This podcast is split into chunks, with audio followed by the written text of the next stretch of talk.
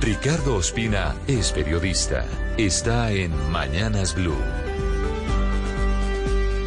Son las 6:28 a.m. El futuro de las reformas sociales que busca sacar adelante el gobierno del presidente Gustavo Petro depende hoy de la posibilidad de que logre las mayorías en el Congreso, tarea que pareciera cada vez más complicada luego de la salida de la coalición de gobierno del Partido Conservador y más recientemente del Partido de la U, colectividades que se han declarado independientes.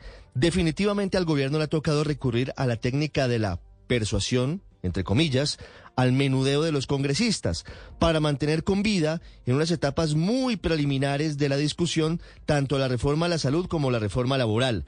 Luego la decisión de la mayoría de los parlamentarios de los partidos mencionados de declararse independientes frente al gobierno nacional, lo cual quiere decir que no están obligados a votar positivamente todas las iniciativas.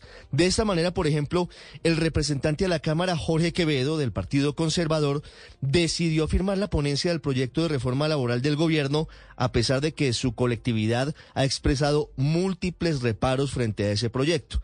Esa llamativa decisión del congresista Quevedo, que él defiende porque asegura que no está respetando a su partido, pero dijo que puede tomar sus propias decisiones, fue clave para que el gobierno pudiera tener las mínimas firmas que le permiten radicar el proyecto. Por eso no están muy contentos en el Partido Conservador con esta determinación del congresista, y el martes ese partido tomará decisiones de bancada sobre si respalda o no la reforma laboral. Pero ya han anticipado varios de esos congresistas que consideran que sería lesiva, que no sería positiva para la generación de empleos en el país.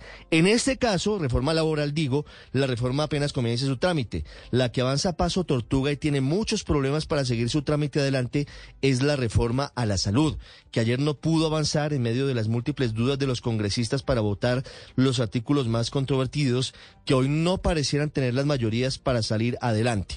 Para completar el panorama, que no es sencillo, desde el Partido de la U, por ejemplo, radicaron ponencia alternativa a la reforma laboral. Desde el partido de Juan Fernando Cristo radicaron una reforma a la salud distinta. Y en el Partido Liberal, el expresidente César Gaviria hoy cuenta con 44 de 46 congresistas que lo respaldan. Ante ese panorama, no se ve por dónde el gobierno del presidente Petro puede sacar adelante sus reformas, sin contar que la próxima semana anunció que radicará la ponencia de la reforma pensional.